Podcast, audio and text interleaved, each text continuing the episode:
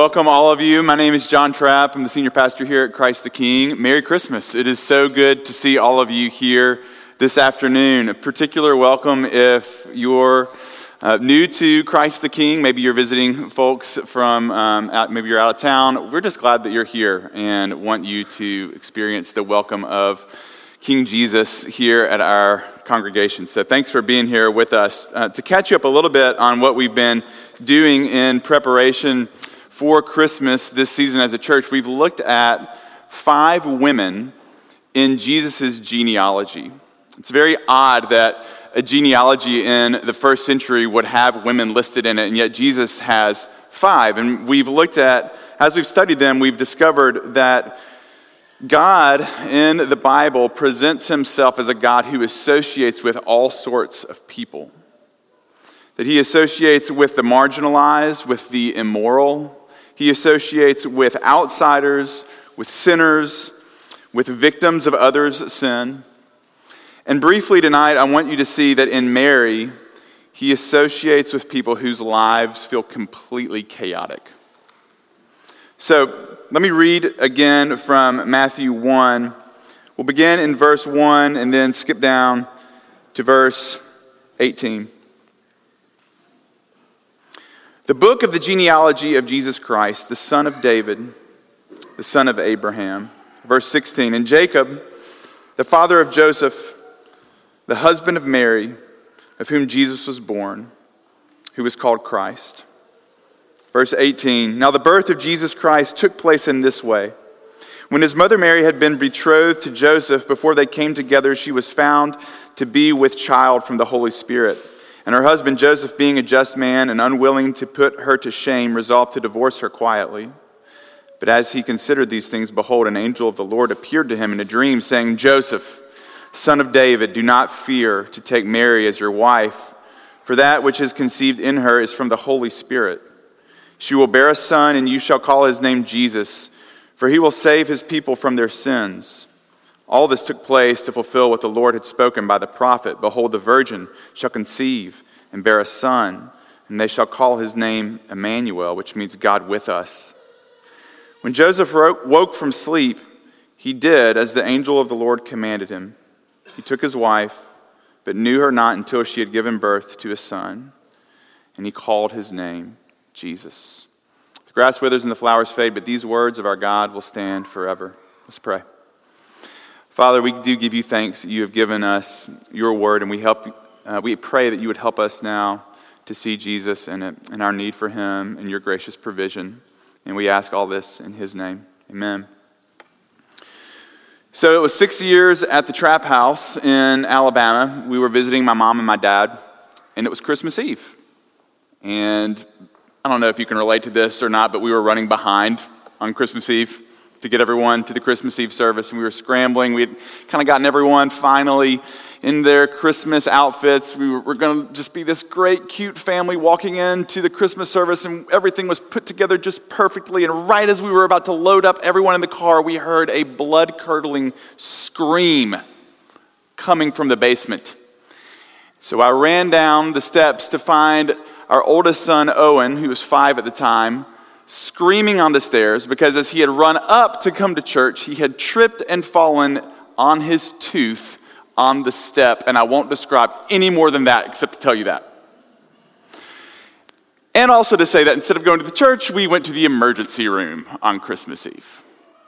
What we thought was going to be this wonderful, peaceful day and experience ended up being thrown into utter chaos. And as I look at this story, I can't help but think that's maybe what Mary felt like.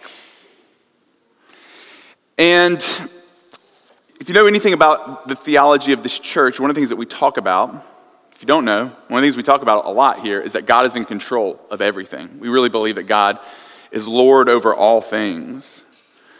But the tricky part about that theology then is well, what about the chaos? What about the chaos in my life or in the lives of people that I love and that I care about? If God is in control, why is He letting this happen? Why does He usher in this chaos and allow it to happen? Well, It's, it's curious in, in Luke, what, what was read for us earlier, when Gabriel appears to Mary, do you, you hear what he said to her? Greetings, O favored one. Now, from that point on, after he tells her, Greetings, O favored one, we would have kind of imagined, man, Mary's life, she's favored by God. Her life's going to be great. She's probably going to be really healthy for most of her life. She's probably going to be really wealthy for all of her life. She's probably going to have a great, cush life because she has God's favor. But pretty much from that point on, after he says, Greetings, O favored one, Mary's life spirals into chaos.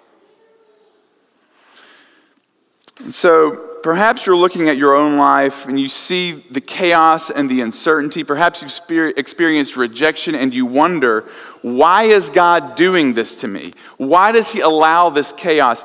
And I want you to see briefly tonight that He actually does it to His own mother. The mother of God, at His conception, Jesus' conception, his mother's life was spun into uncertainty, rejection, and chaos. Just think about it. Look, at, look again at, at, at, Matthew 1. Mary, we see, is she's betrothed to be married. Everything's kind of working in her life, everything is on the right track. And then she's visited by this angel, and she's told that she's going to be with child. And then the angel explains this. She, well, I'm sorry, then Mary has to go and explain this to Joseph. And I want you to kind of imagine what that conversation must have been like. Joseph, I've got some news for you. I'm pregnant, but it's okay. Trust me on this one. The Holy Spirit conceived a child in me. Joseph would have had no category for this. Joseph probably thought Mary was off her rocker.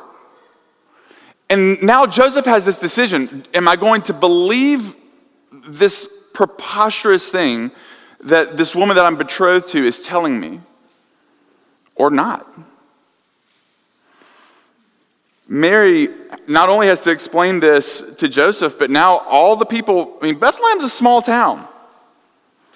Can you imagine what the town gossips had to say about Mary? Did you hear about Mary?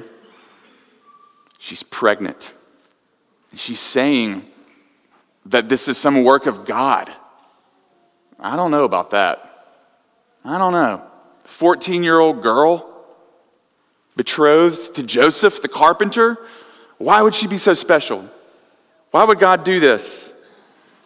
No, it's very likely that for Mary, this news ended up being an embarrassment to her, at least in her neighborhood very likely spun her life into chaos. We can see here, even with Joseph, that he's planning to divorce her. It's ruining her relationship with him. And often, following God, following God can feel like going into chaos. Perhaps you have felt that. You felt maybe rejection, or maybe you felt uncertainty or maybe you've seen even this year your life spin into chaos. Some of you have felt this in your families. You felt the chaos of 2020 and 2021 in your own families, in your marriages, in your relationships.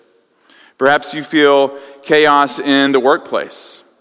Perhaps you've lost a job, or your, your, your job is just utterly chaotic all the time because of everything that's happening in our economy or perhaps you'd feel the chaos of the 24 7 news cycle that's swirling around you constantly, and the chaos of social media, and the chaos of fake news. Or perhaps you've this year had to deal with the chaos of a scary medical diagnosis or the chaos of mental illness.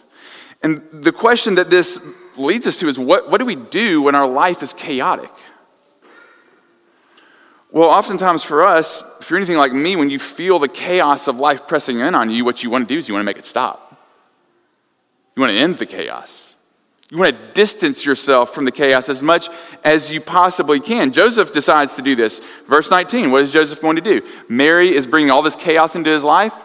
Joseph is going to divorce her quietly. But here's the deal we can try to distance ourselves from chaos, but one day it's coming. No matter how much security financially we have, no matter how smart we are, no matter how much we accumulate for ourselves, no matter how beautiful we are or socially savvy we are, we cannot hold chaos at bay for forever. It's going to break into our lives. And so the question that that leads us to is well, why then, why then should I trust the one who's in control? If he's allowing this chaos into my life, why should I trust him? And the reason I would say that you need to consider to trust this God that the Bible presents to us seen here in these names. The names that the angel tells Joseph to give this child. The first name, he says, is call him Jesus. Jesus. Jesus literally means Yahweh saves. God saves. When this boy is born, here's what you're going to call him. Here's what I want you to remember that it's God who saves. Your hope, Mary, your hope, Joseph, in the midst of all this chaos is not that you would save yourself, not that you would distance yourself from the chaos, not that you would pick yourself up by the bootstraps and figure it out. Your hope is that it's God who's at work. God who's at work to save his people. And friends, here's what this means it means that on your worst day, God is at work. The worst year of your life, God is at work. The worst moments of your life. Moments that, that really, if you, if you were to speak about them, you would be scared. Those moments, God is at work. God is at work because Jesus saves. That's our hope. So why trust him? If he's at work, why trust him in the midst of our chaos? Well, consider the second name. Not only does God save, but God is Emmanuel with us. He's with us. So when we took Owen to the emergency room, and he was probably afraid. Kids, I want you to imagine you thought you were going to church for Christmas and you're going to come home and have so much fun. Instead, you're in the emergency room with your mom and dad. What's going on? He was maybe a little bit afraid. And the problem was, you know, you got a five year old who's upset. They're about to um, have like a little surgery, a little operation, maybe put them under for a second. You can't explain to them everything that's about to happen. You can't explain it all. But for our child, and if, if you've been in this situation too, maybe, you, maybe you'll understand. Why, why then would you agree to let the surgery happen? Because you're with somebody who loves you and wants to take care of you. Even though you can't explain as a parent all the reasons why, look, you're about to get a shot and you're not going to like it and you're going to have an IV and it's not going to be pleasant and this is going to make you cry, but just trust me because we're at work. We are at work because we love you and we want to take care of you. Why trust Jesus? He is Emmanuel, God with us. And while He may not explain every single detail of what's happening in our chaotic life, let me tell you, there is no other God.